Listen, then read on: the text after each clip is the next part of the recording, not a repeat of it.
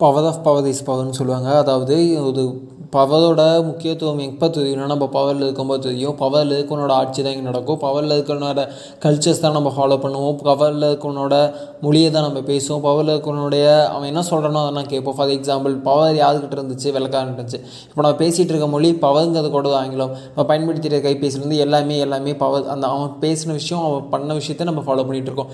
ஏன் அவன்கிட்ட பவர் இருந்துச்சு?